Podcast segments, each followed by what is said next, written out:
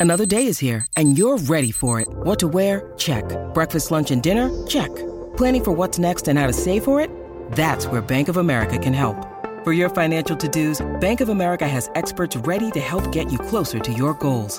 Get started at one of our local financial centers or 24-7 in our mobile banking app.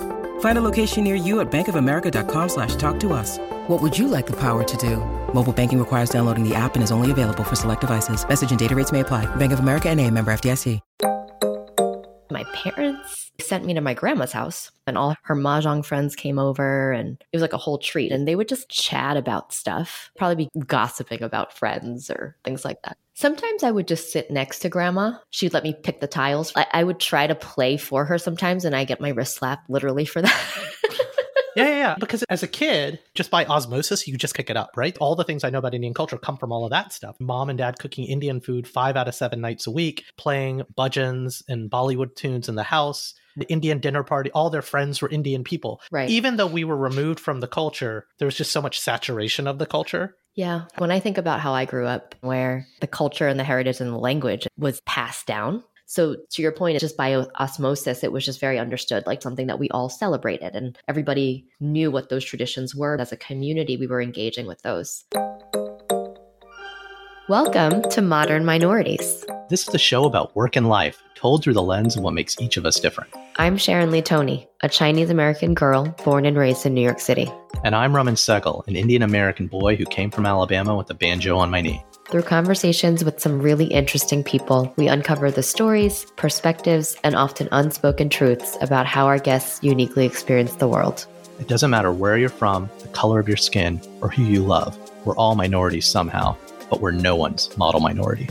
This is a show about all of you, for all of us.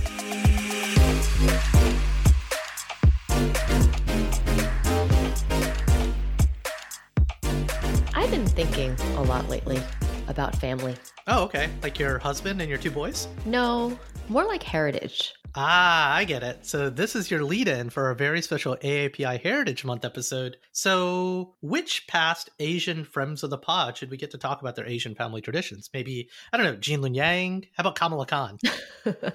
no, like older generations in our family, our parents, our grandparents, the generations that came and had to adapt. As you know, my grandma, my mom's mom, recently passed. Yeah, yeah, I was really sorry to hear about that. How how old was she?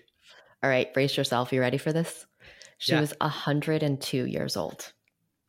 Wow. and she had she had 9 kids. She definitely lived a very full life and she was all about her family and they all came over together. So she she lived in Hong Kong with her 9 kids. When did she come over? She came over in the 70s. I actually never met my mom's dad because he passed away before I was even born. Okay. But they all Same. Same. yeah, they all came over in the 70s. I don't think all the kids came over at the same time though, because by that time, my mom, who's on the younger end of that Mhm. spectrum of the nine, she was already in college. So that means like all her siblings were probably in their Uh-huh. 20s and 30s. Why did they, why'd they come over? So if you've got all the kids, Yeah. uh, everyone's doing well. Why I- come over? I think so. Hong Kong's an interesting, it's an interesting territory because they, at the time, were still owned by Britain. Yeah. And they knew that they had a deadline of, I think it was 1997 when China Mhm, was going to mhm, take mhm. over, right? So Yeah. I think there was always a thought of things were fine there. But I think after my grandfather, he was really sick. He had liver cancer. And I believe he Mhm. passed somewhere around there. So I don't know if he passed before my grandmother came over or after, but there was that life change of like my grandfather was at the last days of his life. And so she, I But believe she just came over by herself. She was no, like no, no. I up with the think a couple of the a couple of my aunts and uncles were already in the U.S. Got it. Got so it. Got it. being that she her husband was already passing, I think they were just like, "Hey, mom, come on over." Right? Like Mhm, mhm. majority of the kids are already in New York, so Got let's it. have you come. And they sponsored her visa. That's funny. That's that's how my mom's parents came over. Similar story. Yeah. Huh. Yeah. And so I think it was a little bit of that, but I think it was also bigger picture was everybody was just wanting to get out of Hong Kong before China came. Yeah, but that's like 25, 27 years. That's true. but That's true. yeah, it's uh I know a lot of people more recently who have, you know, gotten out of Hong Kong and gone to Singapore or come back to the States or the UK or Canada because it's interesting. My my father in law was actually born in mainland China, but he snuck into Hong Kong as a little kid because you could do that. They didn't check little kids' papers. I, I think a lot, of, every time I complain about some problem that I have, Yeah. it's like we have it so easy compared to the earlier generations. Especially, it's not just like young people are spoiled, old people had it harder. It's the immigrant story, like the leaving everything behind to go somewhere across the world in an internetless world where Yeah. making a phone call wasn't easy. You're, you need to, when you get here, write this phone number down and call this person. Yeah, totally. Like a lot of just a lot of faith and a lot of probably a lot of opportunities to to build those communities because coming to a brand new place, you obviously want to find connections and support. Were you close with your grandma? We were I wasn't super close to my mom's mom mainly because I was one of like 30 grandkids and And she was, and your mom was the youngest, right? and my mom was not the youngest but like she's like Mhm. second to third youngest in in the line. Um I was but I saw her. I saw her often. She lived in Chinatown. We we always we always saw her and visited her. I was really really close to my dad's parents who also have passed. So What was their story? Where where did they come over? They have a really interesting story. My grandfather on my dad's side came over when he was 15 and he Mhm. came over on fake papers. So his whole I think I mentioned this before, but his whole life he lived till he was in his 90s. So 80 years ish in the US. He was still afraid to probably his last day that he would be found out that he had illegally immigrated into the United States. Like pretty pretty fascinating. So he came over when he was 15. He came through Seattle, which we didn't Hmm. know until after he passed away and we saw like his actual papers that he had gotten from like the dock in Seattle. And he probably and here's what I regret. I regret not asking these questions, right? Cuz I don't have all the details around exactly what it was like when when when they came over. But I'm assuming he would probably he was probably he probably made his way through California. He was probably um, doing some work there, and then he ended up he joined the military for a little while, and then ended up in New York eventually. So was there for a couple years. Around the age of 19 or 20, decided it was time for him to get married, and there were no women in the U.S. at the time. well, no, there were no Chinese women, right? there were right. sorry, sorry. No you're right. eligible, no, right. no, el- no, there were no women. eligible Chinese, no, no, eligible, eligible Chinese women, right? yeah, no eligible wives because of the Chinese Exclusion Act. So he then, and again, I wi- I really wish I had um, asked him these questions, but he somehow got himself a, a, a ticket on a boat and went back to China. So this is before planes too, right? So he's he's now on his way to China to meet with a matchmaker to be connected with a potential wife. Yeah. And yeah. through the matchmaker, he met my grandmother. And Oh, on so your dad's side. on my yeah, on my dad's side, right? And they got married in China. And my grandmother still couldn't come back couldn't come with him to the States because Yeah, of the yeah. Exclusion Act. Yeah. So he then got back on were there planes back then? I'm gonna ask a really dumb question. There were. Well, but it was harder. Like I remember my dad, and this is in the late '60s, Mhm. to leave India and to go to Canada. He had to connect like five different places. Right. It wasn't. It wasn't the quick one way. right, right. round There wasn't I mean, a round was like- trip ticket. It was like a day in Japan, and then Yeah. a day in Turkey, or a day in whatever. Like there Yeah. was. It was a much harder flight. Interesting. Okay. I asked There were, this. but, but, but boats and planes were both predominant. But so it, your dad could have come on, or your granddad still could have been on a boat for. yeah i think it probably was a boat so he so then he came back to the us he Mhm. worked he worked out of new york in chinatown like he was a chinatown Mhm. guy basically his whole life in in uh, the us and so for both tw- sets of grandparents were in Chinatown. Ultimately, they were Yeah. yeah. but then for 20 years he and my grandmother wrote to each other because they weren't together there was no internet there was no way to make a long distance phone call so for 20 years they sustained a marriage based on letters back and forth Wait, where did, when did the babies get made? so yeah, so no babies yet. No babies years. yet. Yeah. So this is they get married in China. He gets back, he, he comes back to the States. He's sending money back to my grandma. He's supporting her from afar. He's writing her letters. And get this, my grandmother was not an educated woman. So she couldn't even read or write these letters herself. So she was like, someone in town or someone in the village was like, reading these to her and then she would she, she was dictating wow. so back and forth 20 years long distance relationship no facetime nothing yeah. The exclusion act lifts they allow chinese women to come into the country my grandfather sponsors her visa she comes through on a boat through ellis island so I got that story from her when I was like, I think first or second grade. I remember um, interviewing her for my project because it was all about Ellis Island. And yeah, she told me about her journey. So she was on a boat for like three months coming into a new country to meet her husband of 20 years that she hadn't seen. Like, can you imagine that? Like, just yeah. that's crazy, wow. right? So at this point, they're probably like in their late 30s, almost hitting 40. They're finally together in the same place for the first time Mm-hmm. And that's when the babies came. So that's when, because you have to be in the same room to make a baby, at least back then. And uh, so that's when they had my aunt and my dad and then my uncle. So they had three kids together here in the US. Wow. And so you had a closer relationship with your dad's side then? I, I did mainly because like we were it was a smaller it was a smaller less uncles and aunts yeah. less an- uncles and aunts and we would I went to elementary school literally downstairs from where my grandparents lived so I saw them super often and we would go out uh-huh. like we would go to their place for dinner at least once a week so that was yeah we were much closer to them growing up than on my mom's side. Hmm. Wow. But still close because like literally within the same one mile radius of each other it's it's funny as you're telling the story. There's like so many similar themes on both sides of my family because I'm closer with my mom's side than my dad's side.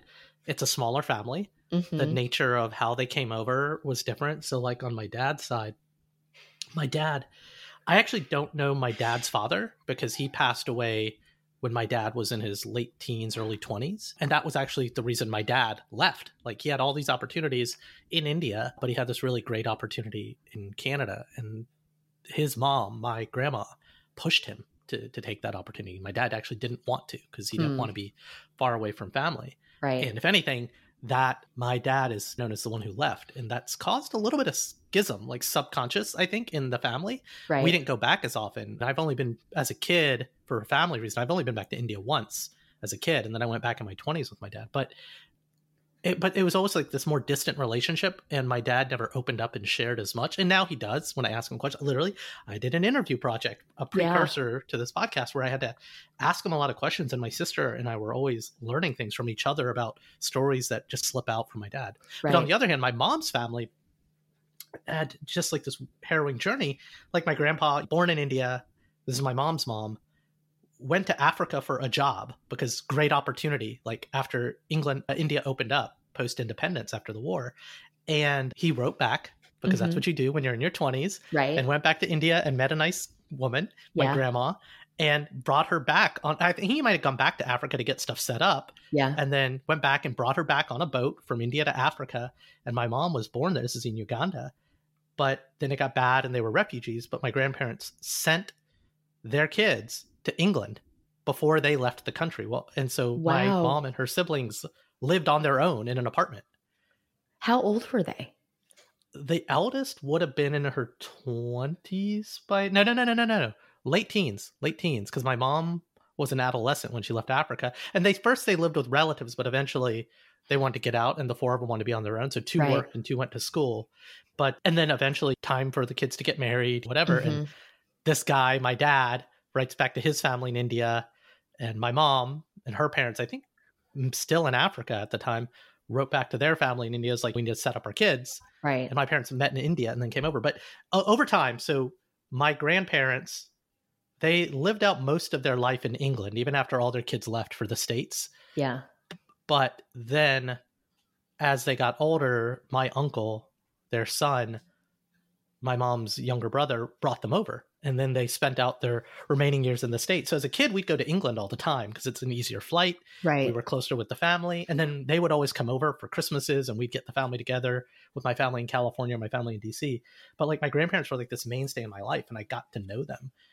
But it's weird, like how close. I don't know if is that a thing. Like I guess I wonder if like other people who aren't as steeped like with immigrants and long flights back to the motherland, like I don't know. I'm by a function of proximity, I guess I was closer to the ones that were already here. Yeah. Yeah, probably. Same with my wife's family, the family back back in China versus the family in Canada, you know? Yeah.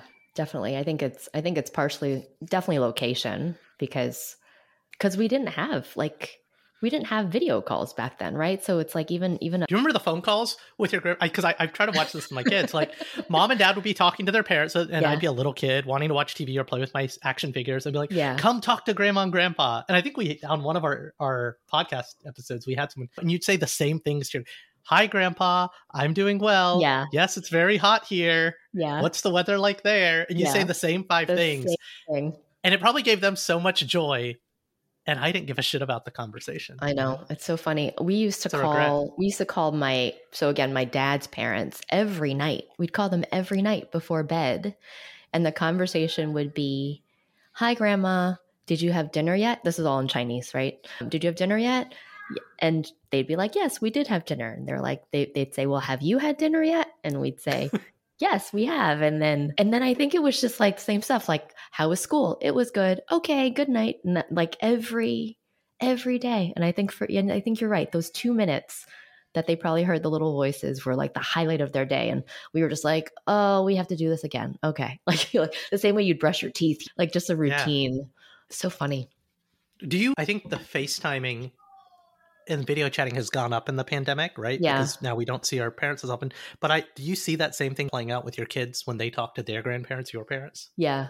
They so my kids I may have mentioned this already, but my kids are really big on selling stuff to their grandparents. so, so yes. So either we're calling grandma and grandpa because we need some money for something, and they're like, "Mom, can I call Papa and Gung Gung, which are my parents?" Yeah. And I'm like, "Oh, here we go." So like, I'll hand them the, the phone, and they're like. Papa, look, I drew you this thing. And usually my mom's like, that's nice. Now write me a story because she's Tiger Mom. Mm-hmm. she's like, that's a nice drawing, but do more. And then my dad's a total softy for my kids. So whatever, like whatever they're gonna charge him, like he'll, he'll just pay and and I'll end up he'll end up Venmoing me the money later. So so yes, there's usually a transaction involved in our phone calls. But I do find that when I call my parents, because I'm just talking to them and then I'm like, hey, so and so, get on the phone. I see the same, like, oh, okay. Like, there's always like a little, unless they need money, there's always like a little bit of dragging their feet. And then they do go through the same routine of like, how's school? It's good. Like, who are your friends today? Like, just same Mhm. script of like the same five questions. It's pretty Do you see something similar playing out? Because there's definitely a different vibe between how my kids interact with my parents versus with my wife's parents. So the Mhm. Indian, fa- I don't know if it's a function of the personalities of my family versus my wife's family, or there's some stereotypes in how South Asians versus East Asians behave. But the dynamic is louder on one side versus the other. Is there a different dynamic? louder on the Indian side? Psh, yeah. Yeah? Of course. Wait, of wait. So explain this to me because I don't. Yeah, I just don't know. Like, how, how? What's the dynamic like when when you're? I guess it's really just your daughter now because your son doesn't talk yet. But But even even my son, like he, I mean, it's you pass the phone around. It's just a louder. I think this is this will probably get me in trouble, but I think there's some accuracy to this stereotype. I'm not to say that that can't exist in East Asian culture. My personal observation, traveling in these countries, having Mhm. friends of these persuasions and family on both sides now, right? And Yeah. a podcast co-host, even right? yeah, Like, yeah, yeah. so I see that play out with even the grandparent interactions, the way they talk to the kids and they try to interact with them over video or even in person versus I don't know. There's a definitely a Like, give common me, grandparent give me a thing. story. Give me a story. Like, what's what's happening? Is it like your mom? Are your mom and dad like breaking out at the song and dance? Are they like? Well, they're they're trying to extract that out of the kids, especially especially the younger one, oh. right? Yeah. So versus it's just with my wife's family, the the Chinese American side or the Chinese side, right? It's just a nurturing, and, Mhm. and, and neither neither is wrong, neither is right. It's just right. one is louder, and to the point where sometimes my wife is like gonna ri- riling up the kids. Oh, that's funny.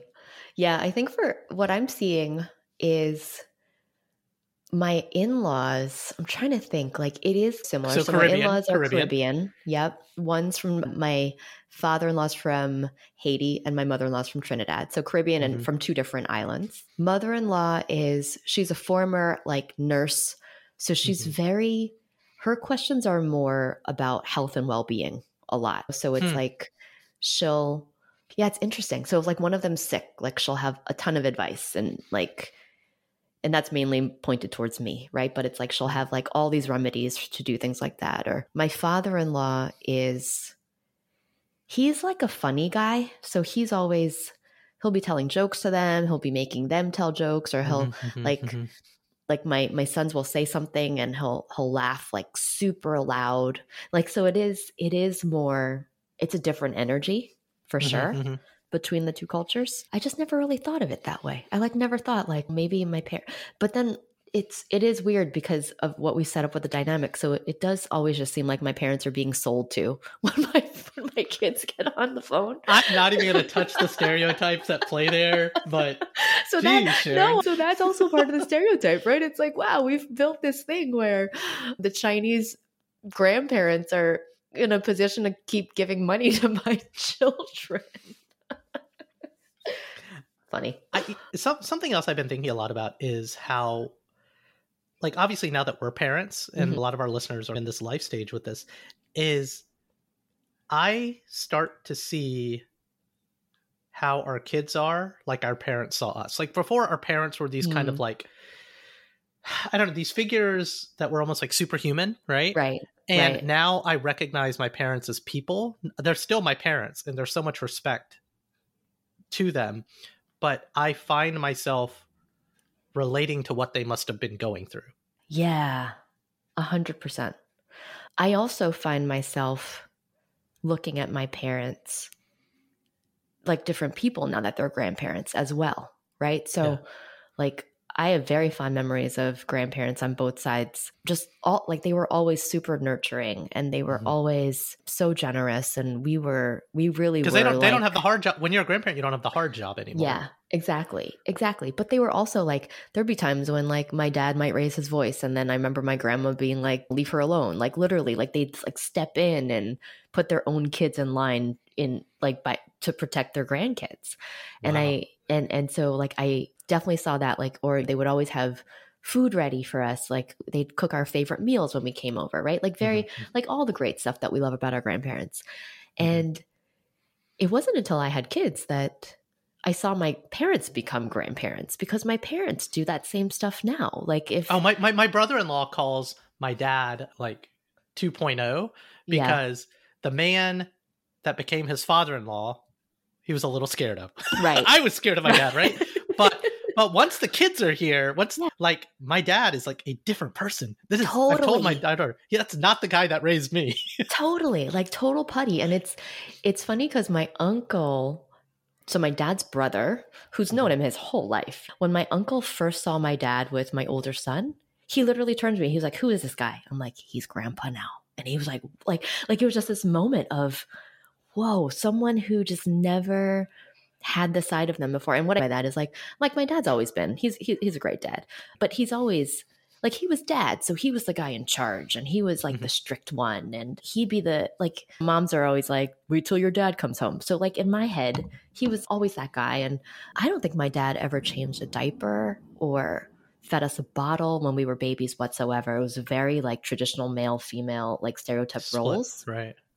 then i had kids and my dad my dad was the one bringing them to music classes and Mhm, art mhm. classes and he'd come over and just like help out like change diapers and offer to give them baths and i'd be like i don't even know if you're qualified to do this dad because this is like the first time you've ever tried Mhm. to do this and it is completely it's like a completely it's different season different person Yeah, something to look forward to. Maybe I don't know. It's like uh, because it's hard. Like it's genuinely hard. Anyone who says it's not is lying or has a lot of money. like, and I I can just like empathize so hard with what our parents again we have the internet we have these Right. phones and we have all these services and i can punch a button on my phone and diapers arrive in 24 hours right like right we have more disposable income. In theory, you want every generation to do better, but like the amount of takeout, and we don't do crazy takeout anymore. But like if we're not feeling up to it, screw it, we'll just order Thai food. You know, of course yeah Um, and versus as a kid, we didn't do that. So it's just like we have it easier, but it's still really hard. It is I- hard. yeah. It's hard, and I think it's hard too when you don't live near your your parents yeah. if you have kids. Like, and as you say that, like I'm recognizing when I was in second grade, I had chicken pox, and my sister, my younger sister, hadn't. I don't have an older sister, but anyway, my sister's younger than me, and she hadn't had chicken pox yet. And I think, I think maybe my parents didn't either, or something like that. But anyway, so they sent me to my grandma's house to stay with grandma so that I wouldn't I wouldn't affect the rest of the family with my chicken pox. And and for me it was great, right? Cuz staying with grandma for a week is amazing and I didn't have to go to school cuz I had the chicken pox and I just hung out with grandma and all her friends and her mahjong friends came over and it was it was like a whole treat. It felt like a vacation Wait, for what, me. what was what was that like? The Oh. the the mahjong yeah, like she had so it takes four people to play mahjong so she would have a little crew i don't know if they like did this regularly but mahjong was always kind of a big part of like social events at my grandma's house. So she'd have like three or four girlfriends come over. Smoking was very in vogue at the time in the 80s and they'd be like lighting up their cigarettes so like the apartment would smell like smoke and my grandma didn't smoke but her friends did and they would just like chat about stuff. So they'd probably be gossiping about Were you playing with them, or neighbors were you off in the other room playing, or what was going on? sometimes I would just sit next to grandma and like she would let me she'd let me pick the tiles for her like when it was her turn like I'd get to Uh-huh. like move and take a move. I, I would try to play for her sometimes and I get my wrist slapped literally for that. Like don't touch my tiles. But like just sitting there I was learning so much about the game or just just enjoyed their their like old lady talk. Like they'd be complaining about daughter-in-laws or gossiping about friends or Do you play things like mahjong now?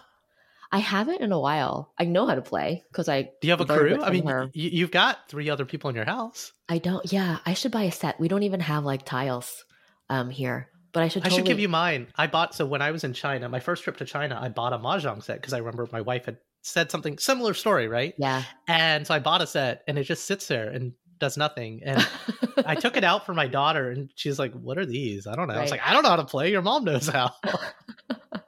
You're right. I should. I should totally. I should buy a set and I should teach my kids how to play. yeah, I think that'd be that'd be a fun Tony Tony, Tony game night. household, and then and then when we go back and visit my parents again in New York, they can hustle them out of some money. Always comes back to that with you. Jeez. Have you noticed we talk about looking at our parents differently? yeah. As our kids' personality starts to develop, it's funny. I mean, I see like with my daughter, we see my mom. Like I Really? I am I am my mom's son. It's so obvious. And Yeah. I, I recognize it more and more now Yeah. as like a talkative, crazy adult. And that's a diss on me, a compliment to my mom. but and my mom is her mom's daughter, right? And my Mhm. daughter is she's my daughter. Like she is a clone of me. It's so funny.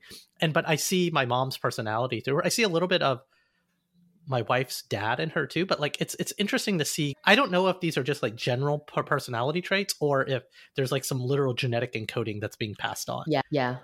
I do see some. I, I am picking up on like different grandparents, like different aspect of different grandparents, and I'm also noticing that like it's the grandparents that the the child is closer to that they tend to Mhm. resemble the most. If that makes sense, like Mhm. my little one is closer to my dad, I would say, and he's also close to Serge's dad, and so he he has it's just like especially like he he's he's more of a jokester he loves um playing pranks on people like Mhm. sense of humor is a big part of who he is whereas my Mhm. older one very focused like very deliberate and he and my mom are are definitely closer as well and and that like that's very that is very my mom with how hmm. he approaches things.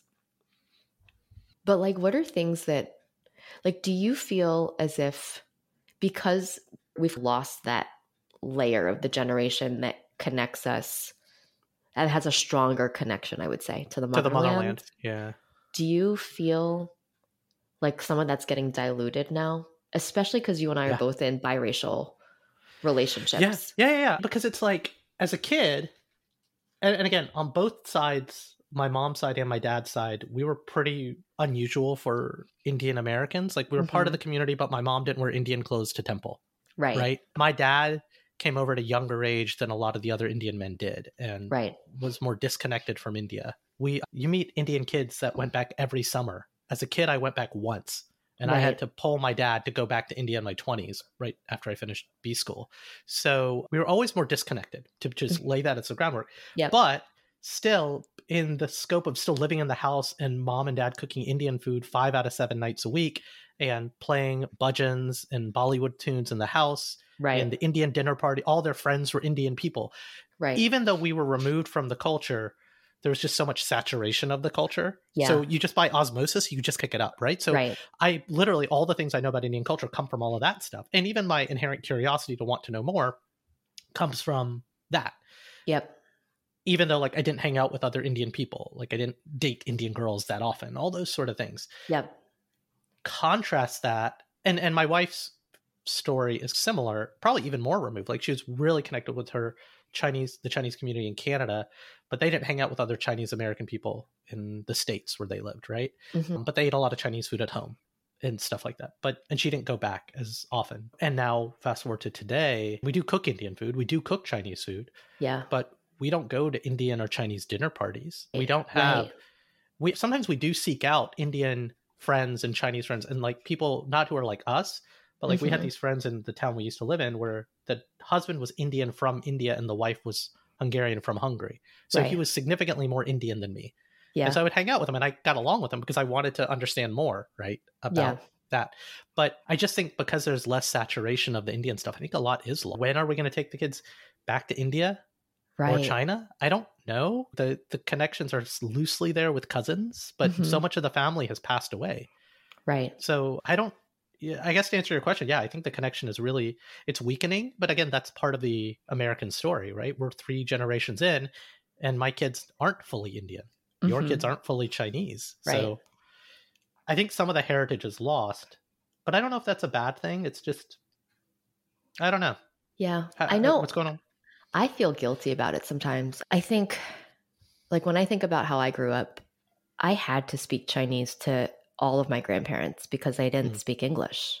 So Mhm, that mhm. alone was a situation where the, the the culture and the heritage and the language in that case was definitely passed down because it was a necessity, right? If I were to have these, like when I called to ask them if they had dinner, that had to be in Chinese because there's Mhm. just no other way to communicate with them.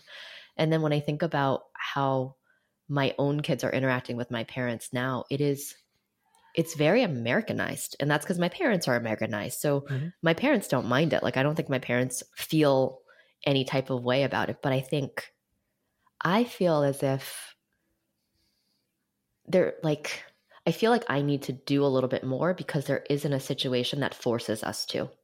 So to your point, it's like like when I was growing up, we were in Chinatown and my parents most of my parents social circle was also chinese and most of the Mhm, most, mhm, most of mhm. my circle social circle was also chinese because of the Your friend- neighborhoods your- that we lived kids, in yeah. right so to your point it's like it just by osmosis it was just very understood like chinese new year was something that we all celebrated and everybody knew what those traditions were because as a community we were engaging with those now we live in some suburb of la where And we have to do a podcast where we talk about Chinese New Year's or Diwali exactly to guilt ourselves into Yeah. talking about it. Yeah. Yeah. And like any Chinese cultural interactions are just anything that I personally bring into our family circle. Do your kids do Chinese school? They don't, uh uh No, See, that's it. So that's the thing. uh, The schools exist for like all the ethnic communities, right. but I feel like you can literally pop into any town and there's like a Chinese school. Like yeah. there's not a Hindi school. Like, Right. and so it's like we looked into a Chinese school right before the pandemic, and then everything locked down, so Yep. we're not doing it. But we're, but we're even questioning if we should do it. Like, I, I got Like into if it's argument with- necessary or not, you mean? No, I, I got to an argument with my brother-in-law about this uh, several months ago. So my brother-in-law is Chinese, is my Yeah. wife's elder brother, and he's married to a Chinese Canadian woman, and uh, and they have a son, and they they're they're going to probably invest in Chinese school. And I Mhm. was like, well, we don't know if we should or not because our kid's only half Chinese, and maybe the better language for our kid to learn would be Spanish because Yeah. that's more practical. Right. My daughter's a special color of brown, right? And also, like m- my wife's family speaks Cantonese. So yes, you whereas Chinese schools in Mandarin. So is it like you're not getting the family heritage play? Right. But at the same time, to your point, language does connect you to the culture. Yeah. I don't I don't know. Um well, what we're trying to do, and again, this is like wish list, bucket list stuff, is I would like to improve my own Chinese skills so that I can have my kids be exposed to it. But from my husband's side, he he knows a little bit of French. My so same thing. My father-in-law is fluent in French because he mm-hmm. grew up in Haiti, right? Mm-hmm. So that's mm-hmm. like he's completely fluent in both languages. And my husband grew up around it, but he never really had to speak it. And so same thing. We were thinking like maybe we need to expand our languages to be Chinese, French, and English in our household. But that's going to take years. But how do you do that? Because like because your husband doesn't speak Chinese, right? Right. And right. like my wife doesn't speak Hindi, and so at least with our parents like what little Hindi and Punjabi I understand is through the osmosis of hearing mom and dad talking or arguing. Right. With right. each other. Or yeah. they both get on to me in the same language. Right. Like I know that chup means shut up. I know that one really well for some reason. It's funny. Yeah, I don't know. The other thing is we could just move to one of these countries and then maybe force ourselves in a situation where But that, but I that, that's not it's clearly it's not we're mid career. That's yeah. not happening. I know. It I isn't. know.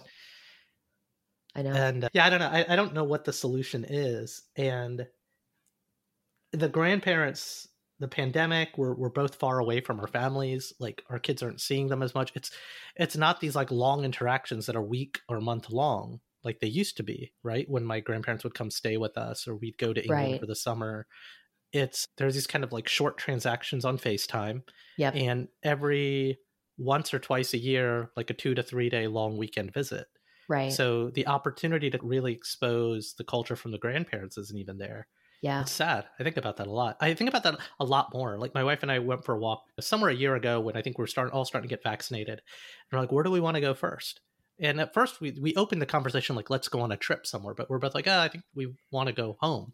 Yeah. And that hasn't happened because now we have a kid who's a second a baby who's not vaccinated. So it's just like all of these but I don't think there's an easy answer, and I think the world's gotten harder. Like I don't have, we won't be going to China or India anytime soon, right? You know. But do you think maybe in the future, like in the next ten years or so, would you guys ever host your parents to be living with you? Meaning like as they get older would, would yeah, you have th- that that's a very that's a very i don't know that's that's definitely i'm not saying it's not an american thing but that's very, a very asian thing right? Yeah. yes. Yeah. That is something it is something we have talked about on both sides on my wife's side and my side of like where are the parents going to go? Now the parents yeah. are all independent. They don't want to go. right. Of course. Of course. But they had that expectation with their parents. Like that's uh uh, to be determined which sibling's going to get them. We yeah. live in a house that has a lot of stairs, so we're not in a friendly right. place. yeah. Uh, I don't know. But are I, you guys having that conversation? We're thinking about it. Yeah, like my my in laws are older, and we we've talked about it. So they're maybe like, and and they're. It's funny because they're not really there at a point. They don't need the help yet, mm-hmm. but we are entertaining doing that and and we're either but it's also the part we... where you could bring the culture in. That's why you do it exactly and that's why i'm asking because i feel like maybe you and i are just in a life stage right now where it does feel a little bit like we're in limbo but maybe in the next 10 to 15 years we are going to have three generations literally under the same roof right? And then at that point culture stories language all of those things will be tied but, together a little bit tighter but the downside to that first man entering that it's called the sandwich generation that's hard because 10 15 years from now one we're going to be older our kids will also uh, be older and yeah so all, all three right. all three generations the the grandparent generation is going to be not as I hate to say it able to engage as much right they're going right. to need more care yep. we are going to our health stuff is going to start in probably 10 years i right? refuse to believe that yeah sure You're in better shape. but you're yes, you are correct. Yes. And then our kids are going to be teenagers, and they're not going to want anything to do with us I or know. the grandparents. I know. I know. And it's but at the same time now is we're in this moment where we want not to be selfish, but like my fam we're a unit. My fam we we kind of got a good thing going. You got this yeah. thing barely under control. Right. and to right. add more variables, I don't think yeah, we can handle more variables. Yeah. But you also have a newborn ish, right? So I think that's a little different. Like But maybe the solution, I'm glad we're talking about this because maybe the solution is we move them in sooner while they can enjoy. I don't have a big enough house, man. and I'm not making enough money to have that We- house. we do have a guest room. I'm glad we talked. Maybe this is something, or at least they can come stay with us for like a month or something. Because both of them are retired. There's no reason for them to stay in like a cold city at this moment. Which is funny. My mom, we've we've made that offer, yeah. and the older you get, your habits burn in, right? And so if you have your That the routine, your Yeah. your your parents Yeah. would rather have you send the kids to be with them for a while or you guys come stay but you and your husband have work you have responsibilities your kids have Yep. school Yep. and but they don't like my parents don't want to be taken out of their comfort zone for t- Yeah. too long Same. Same. Yeah, I my mom is probably never going to move anywhere. And then you're right. When I think about my in-laws, they they're very involved in their local church community. It's it'll it might be hard for them to transfer from one place to another. But it's, an It's, uh, idea. it's an idea. It's a way to force the. I think it's an, an interesting challenge, and I'm going to put myself up to that challenge because it is a way to unite all three generations, and it it could be a nice way to ensure that the culture, the heritage gets passed down in a in a in a stronger way. Now, whether that- or not that- my you, you- husband you wants just want your grand you, yeah you just want your grandparents to do all the cooking I That's want some of that like. amazing Trini roti that my my mother-in-law makes. but it's to your point the osmosis like you'd be in the even if she's making it just by osmosis you'd be in the kitchen often enough to pick some of it up. Yeah. yeah. Yeah. Absolutely. So That's funny. something. So Yeah. my dad's an architect, right? Yeah. And he designed the house I grew up in in Alabama, and he designed the, the where the kitchen sits to be able to shut off from the rest of the house, so you don't smell up the whole house like Indian food. Interesting. Because it literally you can shut all the doors, and Yeah. the way the windows face, like you can run air through the room, so you can open up Mhm. all the windows while you're cooking.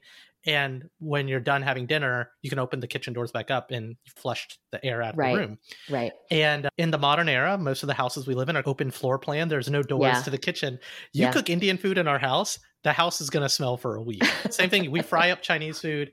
yeah. And I think our modern existence is not as friendly, I would say, to the ethnic foods. No, it's very true. I know. Whenever I make Chinese food, or even like I've made, I've made your mom's amazing curry too. By the way, so Mm. good, so good. But you're right. Every room, every room just smells like that for a week, which is it's nice. Like you walk into a room, Mm, you're like, fir- oh yeah, first, I remember day, that the dish. nice. The first day is nice. the second and the third day, not so much. Oh, so funny. Are we ready for speed round? Perhaps. I sure. I I don't know how how were you going to ask speed round questions about heritage topics? Sure. well, I've got some in mind, so we can we can dive in. What is something about your family that you never expected? Hmm. That my parents don't like ethnic food. What? All right, so get this. So as kids, and I I would venture to say that most of us like kids of immigrants, Yeah. This is a truth. So growing up, right, you eat the the ethnic food of your motherland, right? So Indian food every night for me, Chinese food every night for you, and then pizza on the weekends, right? Right. So so all we ate was Indian food and a little bit of American food. And over time, my parents would learn to cook a few American dishes. Then we grow up and we all go off to college, and we like weird. We like the weird ethnic food that we had to grow up eating. So of course, yeah, I'll try Thai food. Yeah, I'll try Czech food. Yeah, I'll try. Right. And fast, I come home from college or maybe working, and I discovered that my mom doesn't like any foods that are not Indian Huh. or American. Like she literally came to visit my then girlfriend, now wife, and I when we were living in Asia. And I took her to like a hawker stand and Mhm. she just wanted french fries and rice because the food was too weird. I'm like, Mom, I grew up eating weird food because of you. She's like, No, that was Indian food. That's that's, normal food for me. What about you? What what's something about your family uh, that you never expected? Oh, so good. I'm on food, so I remember this happening. My grandfather, my dad's dad, my grandfather, right before he passed, so he was in his later years, he was just one day talking to me about a bunch of stuff. And he mentioned that he had never had Japanese food. And Yeah, because Chinese people don't like Japanese uh, people. because Chinese people don't like Japanese people. Yeah. And, and to be And clear, for, for our audience, there's a big historical thing about the J- Japan's invasion of China, Of but it's like this right. deep-seated, yeah, thing. like an anti-Japanese sentiment that he had carried over with him all these years. And and I think he was just he was like reflecting on his life and the things he had done and he hadn't done. And that was one thing I found that to be very surprising because, as I mentioned, he was in New York City for 80 years. So Mhm. you would think that someone who was in a town or a Mhm. city that has so many options would have been exposed to those options and actually done anything about it. And then in that same conversation, he had also mentioned that he really hadn't ventured outside of Chinatown very much in his lifetime. And when I reflect on that, that was probably really true because he lived in Chinatown, he worked in Chinatown, Everything his you need is there. Yeah, his Yeah. entire social circle was there. And for those of you listening who have been to Chinatown in New York City, you can totally understand that it's like its own little planet almost, right? So Mm. I was just really that that took me by a huge surprise because at that point of my life I had I had spent a summer abroad in Paris and in London and I had Mhm. lived in different places and in my young life I had experienced so much more than he had it- from that angle and I found that to be really both Well- inspiring but also in some ways heartbreaking. I, I wonder. I- used to think that the, and I do think this is actually true. The reason we wanted to experience all those different cultures is because you and I grew up between two cultures. So it just mm-hmm. seems like a natural extension to want to go experience other cultures too. right. right. Versus the people who put us in that dichotomy, our parents, who are also caught between two cultures, they just wanted familiarity. The Yeah. familiarity of the motherland and the familiarity of, and get familiar with the new thing. Yeah. They don't have room or bandwidth for more new stuff. right. Right. Versus we were brought into it as kids almost. Yeah. It, it's funny you mentioned that about Chinatown because my wife's family um, is all in a suburb of Toronto that is very Chinese, and it's this is like suburbs. It reminds me of like the upper middle suburb suburbs in Alabama with the shopping centers and everything. So whereas Chinatown is like its own little dense urban planet, the Chinatown in like suburban Canada is like all the you could you could literally drive to all the stores and restaurants and everyone's Chinese. Yeah. Like It's- even the signs are all in Chinese. Like Yeah. literally, it feels like you're in a different crazy. country. Mhm. Yeah, it's this little enclave. What is a book, movie, or television show that reminds you of your family? I've I've actually brought this up a few times, and it's not never have I ever. It's the namesake, this book by Jhumpa Mm. Lahiri. Yep. So I, I read the book when I was a teenager, and it's about this little South Asian boy growing up into adulthood, and I was like, "That's my life. That's me."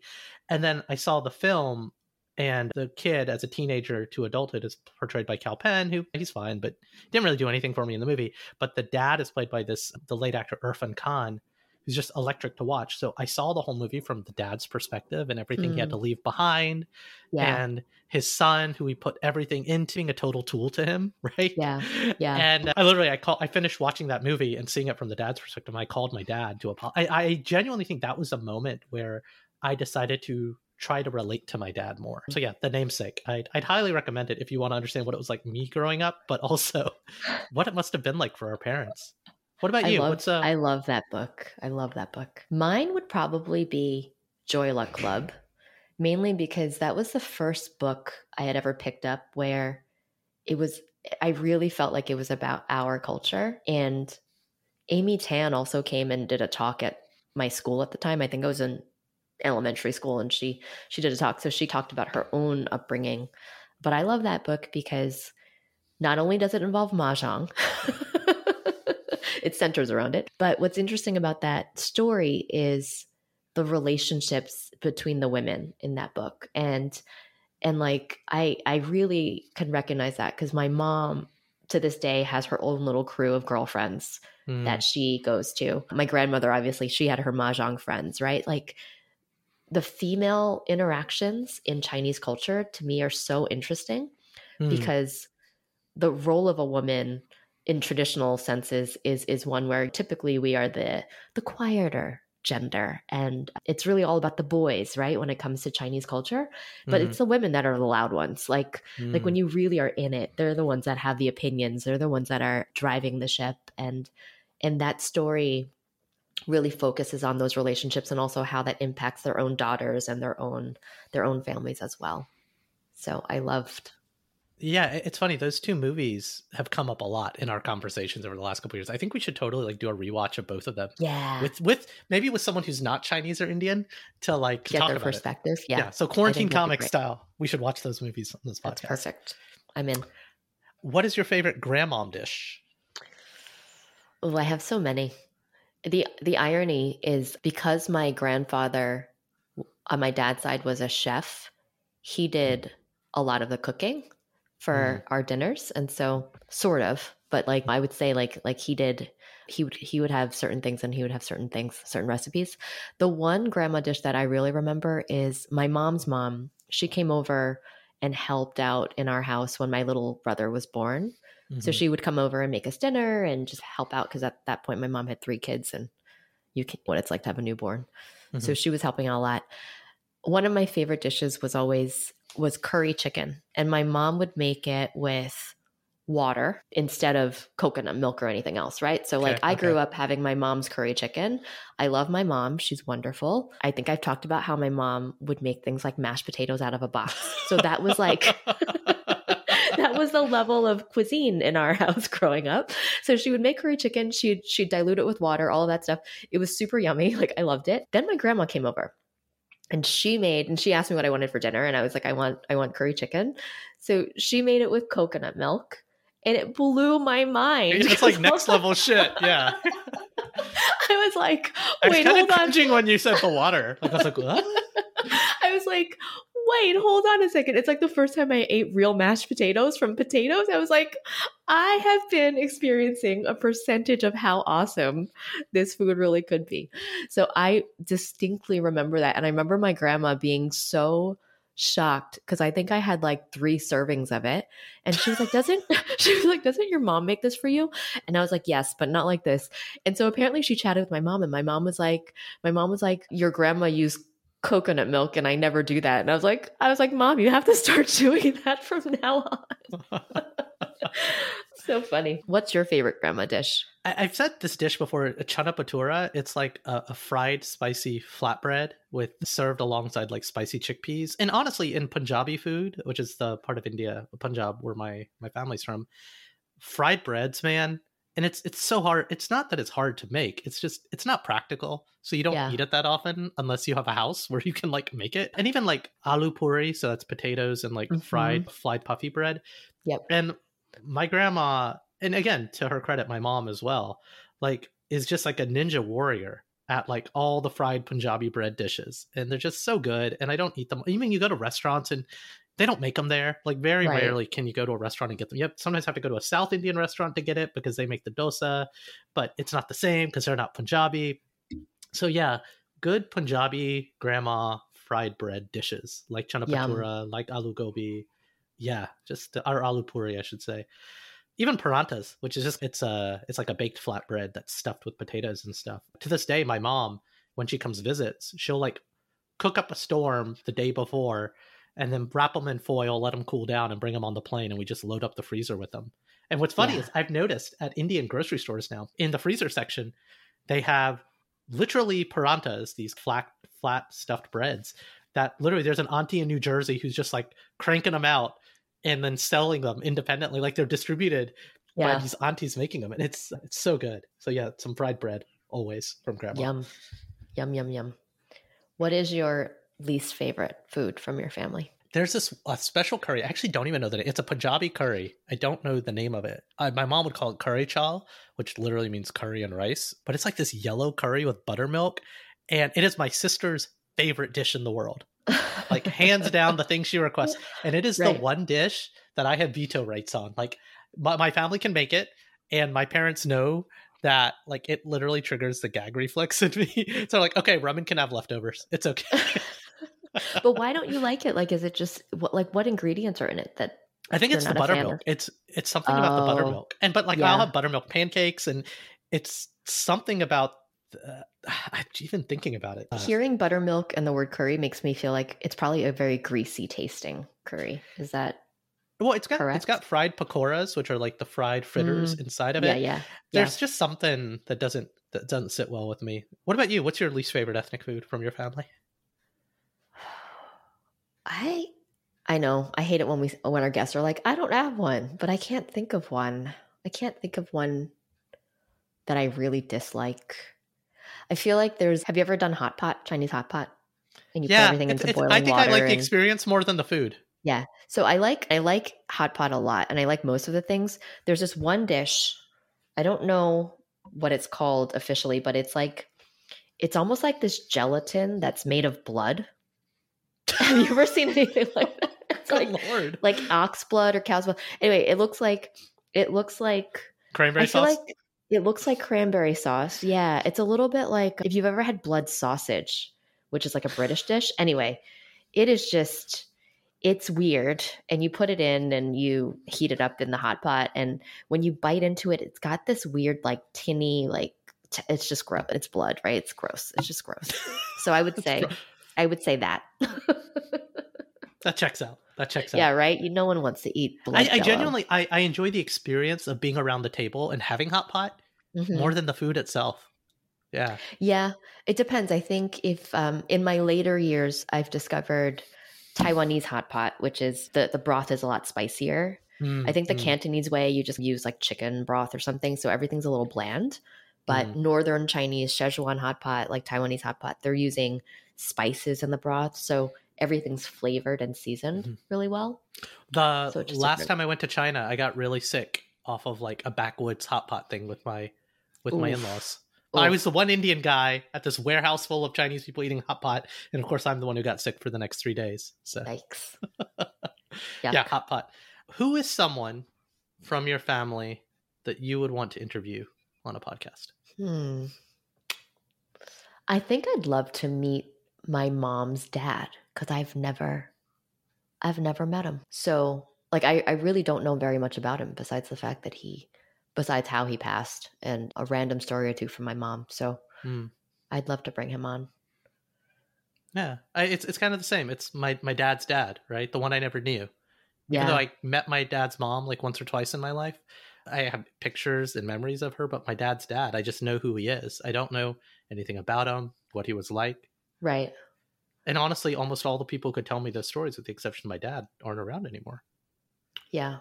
For this AAPI Heritage Month, what is what does being a modern minority mean for you? Like when it comes to family and heritage?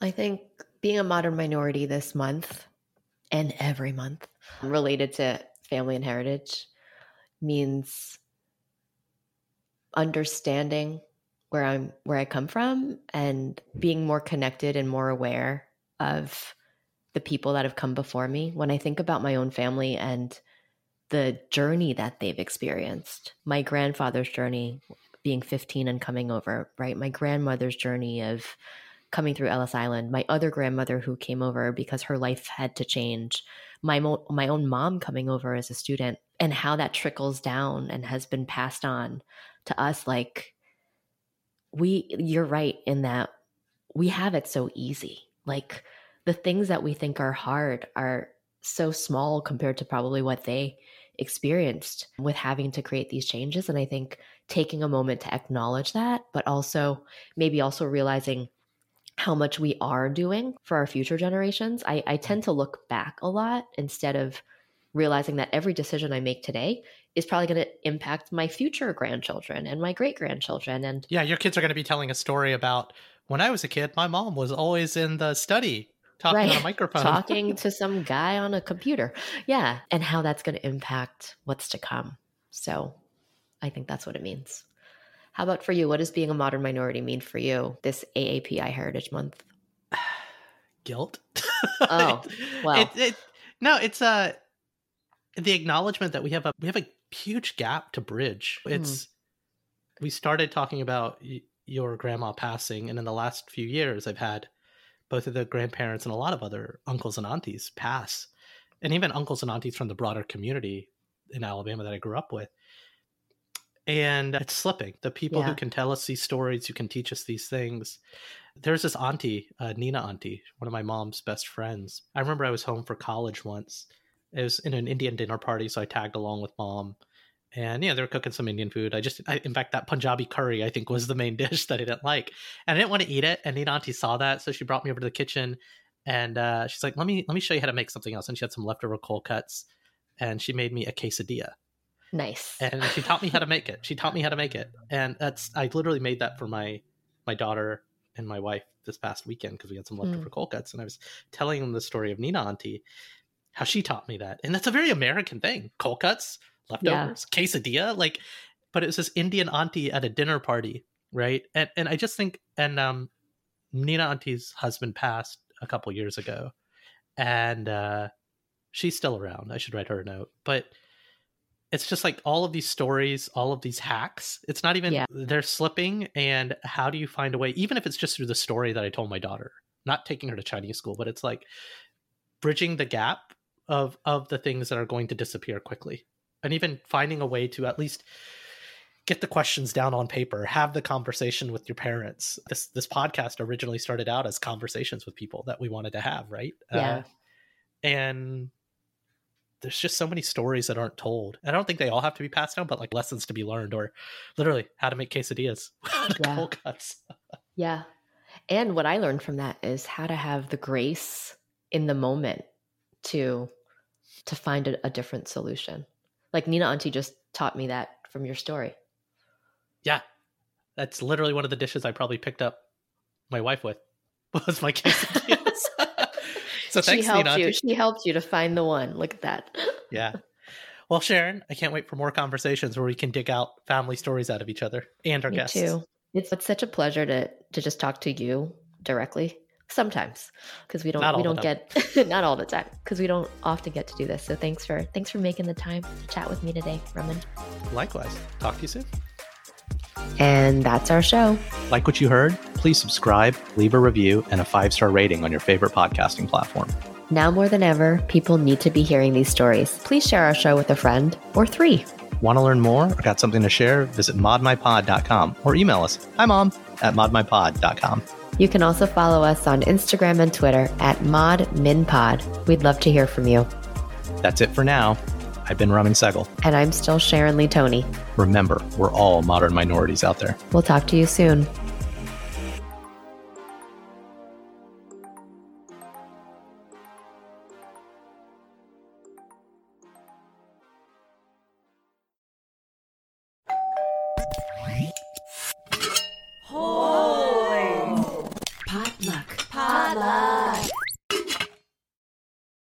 Headlines remind us daily the world is a dangerous place. The elites in charge say everything's fine, stop noticing. But you know better. And your gut knows that time is short to prepare for a world that is four missed meals away from chaos. My Patriot Supply has helped over 3 million families become more self reliant and is the company Americans trust to prepare. Go to mypatriotsupply.com and secure their best selling three month emergency food kits. Each contain delicious breakfasts, lunches, and dinners, averaging over 2,000 calories per day.